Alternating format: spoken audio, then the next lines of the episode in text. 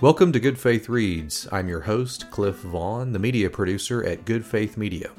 Good Faith Reads is a short podcast released twice a month in which we focus on one of our book authors at Good Faith Media.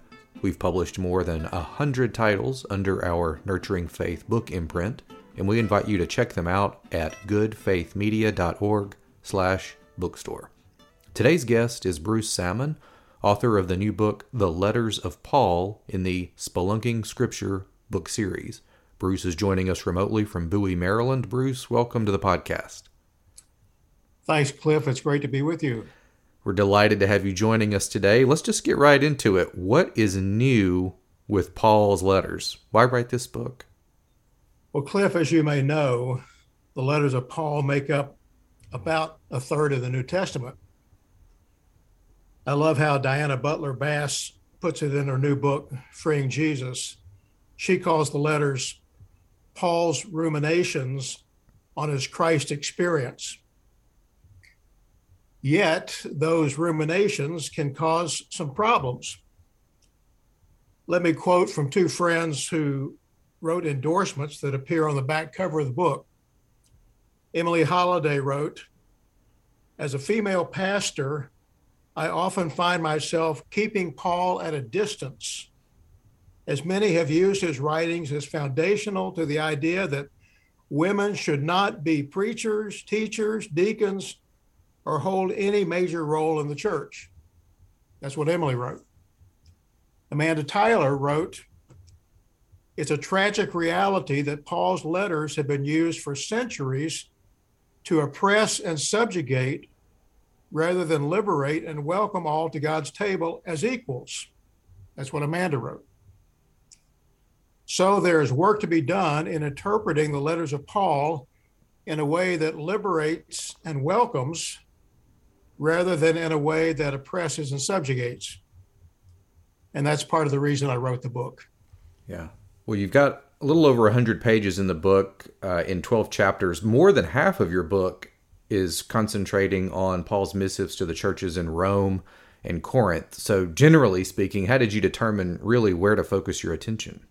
Well, one of the principles of Spelunking Scripture is that not every passage of every book is of equal value.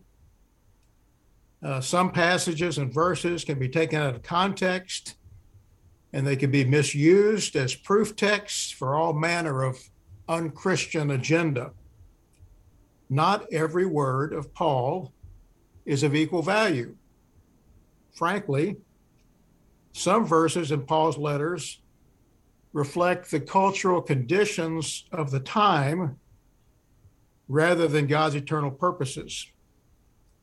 So another objective of Spelunking Scripture is to distinguish between cultural conditions and eternal truth. For the book, I selected important passages from Romans, First Corinthians, Second Corinthians, Galatians, Philippians, Colossians, and Second Timothy. So you, you've mentioned Spelunking Scripture, and I'll note again that this book, The Letters of Paul, is part of your Spelunking Scripture book series. And while this volume is on the Letters of Paul, other volumes will tackle Acts, the Gospels, the birth of Jesus, the resurrection. How did you come up with spelunking for this book series? I'm not sure how I came up with it, but it's a metaphor for going beneath the surface to explore more deeply important passages of Scripture. And one of the ways I go spelunking is through the use of stories to connect the ancient text with our modern context. For example, in chapter one, I share a personal remembrance of being caught in a thunderstorm on the golf course. And then I connect that story with an account of Martin Luther, who was caught in a violent thunderstorm, and how that experience had a profound effect upon his life. In fact, it changed the direction of his life. And I use the stories to help explore the deeper meaning, in that case, of the text of Romans one, sixteen, and seventeen. You deftly use and employ personal stories in all of your books, uh, and, and I think that's one of the real benefits uh, for readers. We're going to talk more about the Letters of Paul and the Spelunking Scripture book series right after the break. We'll be right back in thirty seconds with more of Good Faith Reads.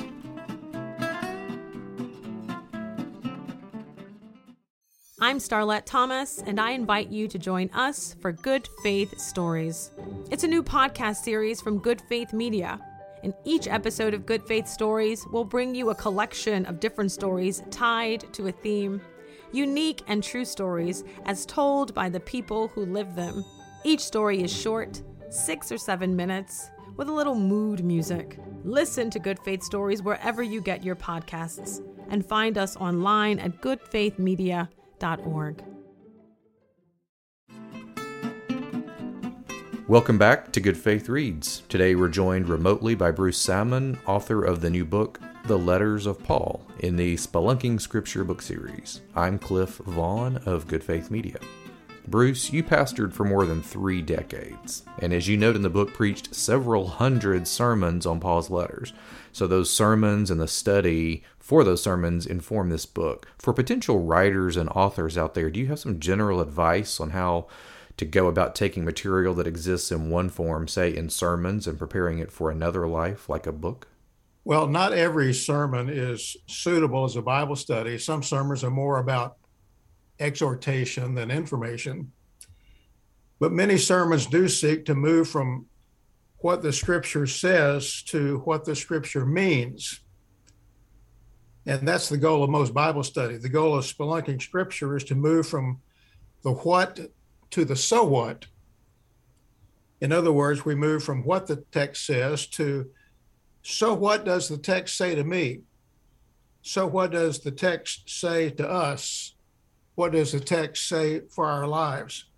In the book's preface, you deal with the misuse of Scripture, bringing up proof texts and dead-end passages, as you say, that have been used to subjugate women, for example, or somehow justify slavery, and you a quote from Emily and, and Amanda earlier on this issue. Some of Paul's writings just always seem ripe for misuse. Why is that? In the introduction, I note how some passages from Paul's letters have been used to justify slavery, to subjugate women, uh, to condemn persons of a different sexual orientation. And again, it's a matter of failing to differentiate cultural conditions from God's eternal truth. Some passages in Paul's letters reflect the cultural conditions of the time. For example, slavery was widespread in the ancient world. That was a cultural condition of the time. Another example, men of means or men of political power or men of religious authority or even men in the household were in charge. Women were subservient in most ancient cultures and in many modern cultures even today. And persons of a different sexual orientation are still discriminated against in many cultures even today. Certain of Paul's writings are still being used, or should I say misused, to justify these cultural mores and conditions. That's why I say not every word of Paul is of equal value. Uh, the twelve passages of Paul that I explore in the book, I consider to be some of the most important passages of the Bible. An important note to all of our listeners, we at Good Faith Media are always accepting book proposals. Our authors engage with an experienced team of editors, designers, and marketers to produce and sell books on a variety of topics. If you have a book proposal you'd like to run by us, head on over to good faith media dot org slash bookstore for more information. That's good faith media dot org slash bookstore. Bruce, could you read for us one of your favorite passages from the book? We'd love to hear it, and then on the other side, hear why it really stands out to you. Yes, this passage is from the introduction. And if you just bear with me, it's a little bit longer, but uh, it tells a story. Here it is.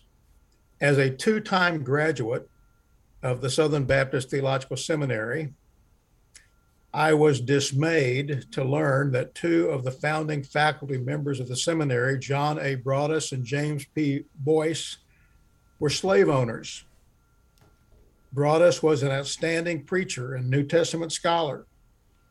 Boyce was a systematic theologian who served as the first president of Southern Seminary. Broadus and Boyce were among the most acclaimed Baptist leaders of their era, yet both owned slaves. Like many Southern preachers, they found warrant for slavery in selected passages of Scripture. The Bible does have a lot to say about slavery. Slavery was common in the Old Testament. Abram and his wife Sarai were slave owners. According to Genesis sixteen, Sarai instructed Abram to impregnate her slave Hagar. Today we would call this act rape.